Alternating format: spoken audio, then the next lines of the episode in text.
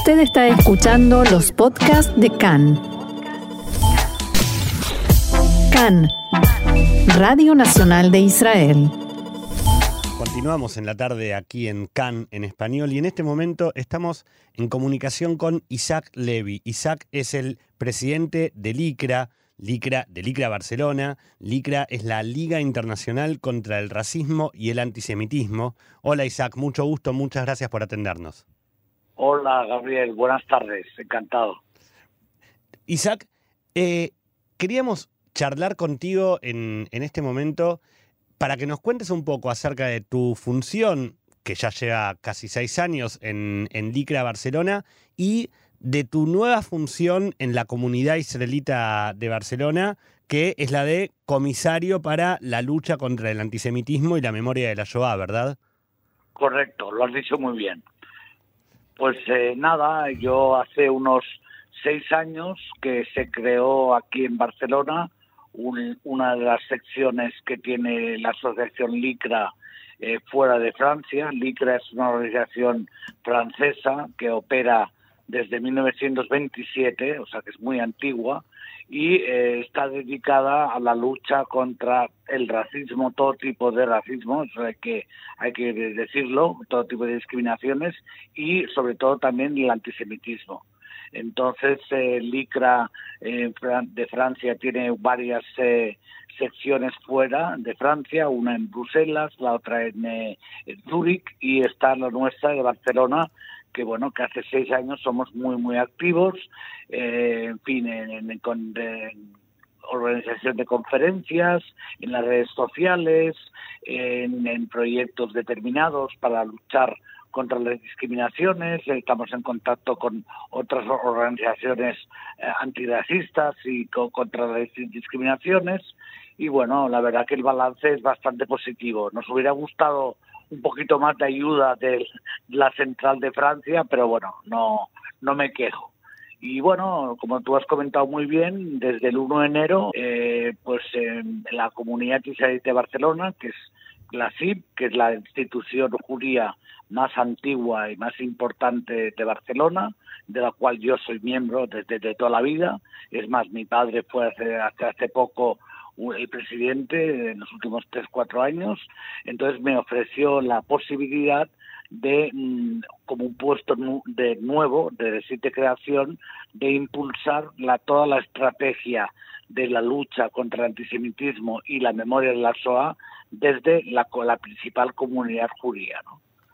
Isaac, ¿y, ¿y cómo se trabaja en este momento? Porque, digo, la, la lucha contra el antisemitismo y, por supuesto, la memoria de la Shoah han pasado en, en, a lo largo de toda la historia por diferentes momentos de mayor necesidad de, de activación, de, de, de mm. trabajo, y por otros momentos como que parecía estar en, en cauces más tranquilos. ¿Cómo es ahora el trabajo? Bueno, muy bien, gracias por la pregunta. O sea, últimamente, en los últimos años, eh, lo que está, lo que se está comprobando no solo en Barcelona sino en España y en Europa en general incluso estaría en el mundo entero eh, o sea, además del, del, del, clásico dijéramos antisemitismo de índole religioso incluso el antisemitismo de extrema derecha que es que fue un antisemitismo racial pues está también apareciendo últimamente sobre todo en los 10 15 últimos años un antisemitismo que se que es que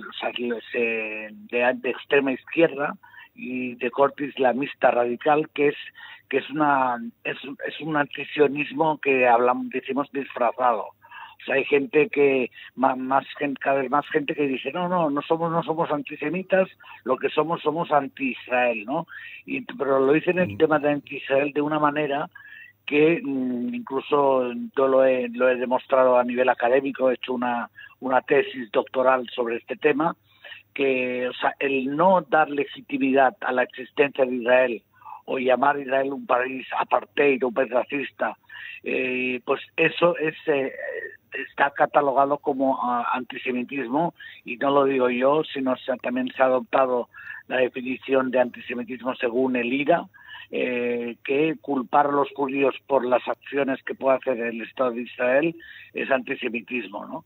Entonces, bueno, ahora es una época que, que es más crítica que otras, pero como os digo, tenemos, tenemos antisemitismo de extrema derecha, también de extrema izquierda y también de la parte de los islamistas radicales. Y por otro lado, también como estamos viendo, en los últimos años se están muriendo los últimos supervivientes vivos del, del holocausto, ¿no? Por Exacto. desgracia. Entonces, esto es otro factor ah, muy importante de tener en cuenta hoy que es día de, de, las, de recuerdo de las víctimas del holocausto, pues más que nunca se impone el poder, el, el tener que recordar eh, este este trágico suceso, horrible su- suceso que pasó para que nunca más se pase, ¿no? cómo se No. trabaja eh, justamente contra aquella gente que todavía hoy, en 2021, insiste en negar el holocausto o en minimizar todo lo ocurrido durante la época de la Segunda Guerra Mundial. Sí, pues bueno, la verdad que, en fin, por desgracia, es una minoría, ¿eh? hay que decirlo, pero Sí. existe. Y bueno, ¿cómo se trabaja? Pues la verdad que, que yo entiendo que con mucha información, eh, educación y, y transmitir eh, pues lo que pasó y con, con, con pruebas, con, con eh, hechos, eh, en fin, eh, es- es- así se trabaja, ¿no? Y, y después también eh, alertando a la población de que, de que hay mucha gente últimamente que está haciendo unos populismos muy peligrosos y bueno, hay que remitirse en nuestra ciudad de Barcelona a recientemente unas manifestaciones que eran para protestar con las restricciones del COVID, imagínate, pues estaban la, la ciudad llena, llena no, pero con cuatro o cinco pintadas, fucking Jewish, y que, que, o sea, que éramos como los culpables de, de todo lo que está pasando con la pandemia. Incluso había un Maguen David por una coronatimo. Entonces, eh, bueno, nos están mm, en algunas esferas, esta es otra, otro tema, que son las teorías conspirativas, que dicen que, que los judíos estamos detrás de, de todo lo que está pasando, de que hemos creado el virus y que incluso hemos creado la vacuna para enriquecernos y bueno, eso también es preocupante, ¿no? Leíamos hace unos días aquí en, en la mesa de reacción acerca de un fallo de una corte en Perú responsabilizando Ah, a sí. eh, Soros, a Rockefeller y, si no me equivoco, a. Bill Gates acerca Sí. de la responsabilidad del coronavirus. Correcto, correcto. O sea, esto es un tribunal de Perú, pero aquí es como una teoría que se está de, eh, un poco mm, o sea, divulgando en algunos medios, no, no todos, ¿eh? Muy, muy- son medios minoritarios, pero que, bueno, dicen, eh, hablan del orden mundial y que está comandado por Rockefeller, Soros y Bill Gates. Aparte, Bill Gates lo ponen como si fuera judío cuando no es judío, ¿no? Entonces hay, hay, una, hay una teoría conspirativa en ese sentido y es muy preocupante, ¿no? Y, la prueba es las pintadas que, que han habido en la ciudad, que por cierto hay que decirlo que, que la, la alcaldía de Barcelona en ese sentido ha reaccionado muy muy rápidamente, incluso han hecho una denuncia de en la fiscalía de delitos de odio y bueno yo esto me, esto me, me alegra. Lo que pasa que yo también le pido al ayuntamiento que es eh, de Barcelona, que es de izquierda a izquierda, que, que, que, que condene las pintadas antisemitas hechas por los extremistas de, de- de derecha, pero que también lo condene las hechas por las extremistas de izquierda. Claro, Que hace, antes de la pandemia, pero no mucho antes, o sea, hace un año y dos meses, hubo una pintada en nuestra sinagoga de Barcelona que ponía Free Palestine.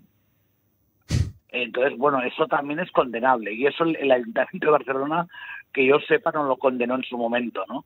Entonces eso también es, es, una es una política de, dar a conocer a las autoridades nuestra preocupación por todo tipo de antisemitismo. Y aparte hay otra cosa que quería mencionar, que es lo que se está dando muchísimo, me imagino que también en otras partes, es lo que llamamos la banalización de la SOA, del holocausto, en el sentido de, de que todo el mundo compara cualquier cosa con los nazis, cuando alguien disiente de una opinión ya le llaman nazi, o sea, en fin, aquí en Cataluña lo vemos a diario, o sea, los que no son independentistas catalanes llaman a los independentistas catalanes nazis, y los independentistas llaman a, a los que no lo son nazis, o sea que esto, la verdad, es muy lamentable, porque, todos sabemos que, que los nazis fue otra cosa completamente diferente que no tiene nada que ver con la realidad que está pasando, ¿no? Bueno, y como tú decías recién, eh, justamente conmemorándose un nuevo aniversario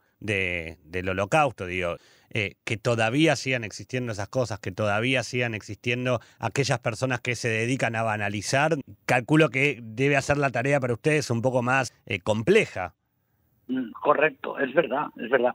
Pero repito que no es no es la mayoría, pero es verdad que existe y, y por ejemplo, bueno, yo este hoy o mañana tengo, me han dado el honor eh, por parte de las autoridades de en nombre de la de la comunidad de ASIM de hacer un pequeñito discurso de cinco minutos, de diez minutos de memoria de las víctimas y yo voy a resaltar justamente dos cosas. Una, de que los supervivientes están muriendo y que no hay que perder un poco la, la transmisión de esta información y, segundo, que es muy, muy importante eh, recordar eh, lo, lo, lo, que pasó y, y yo en particular, eh, o sea, mi, mi familia por parte de mi madre, o sea, eh, eran de Salónica y mis bisabuelos eh, murieron en Auschwitz-Birkenau, ¿no? Como otros 50.000 judíos de Salónica.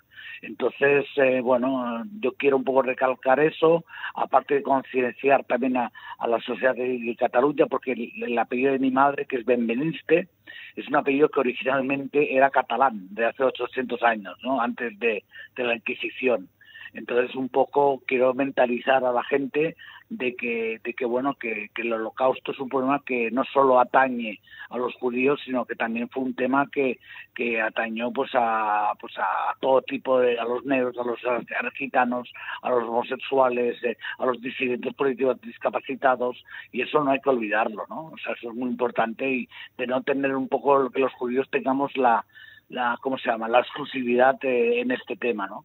No, seguro, y también recordar que el holocausto fue algo que, que de alguna manera nos cruzó no solamente a quienes lo hayan vivido, sino a todas las generaciones que vinimos después del holocausto.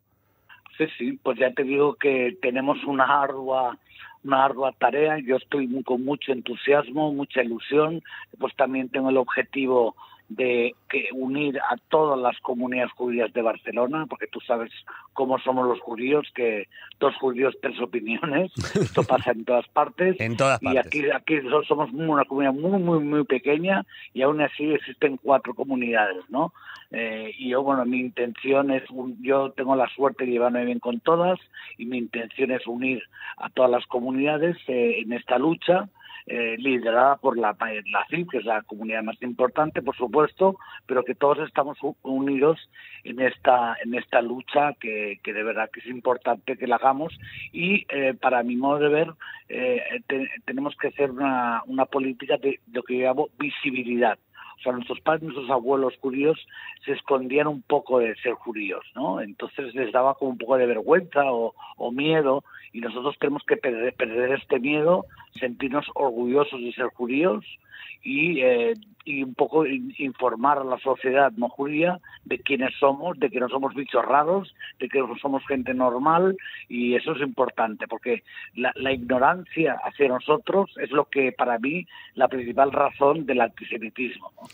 Nos quedamos entonces con esta reflexión. Isaac, muchísimas gracias por estos minutos. Seguro vamos a volver a comunicarnos contigo en, futuras oportunidades. Era Isaac Levy, eh, presidente del ICRA Barcelona y nuevo comisario de la comunidad israelita de Barcelona para la lucha contra el antisemitismo y la memoria de la Shoah. Isaac, muchas gracias y será hasta la próxima.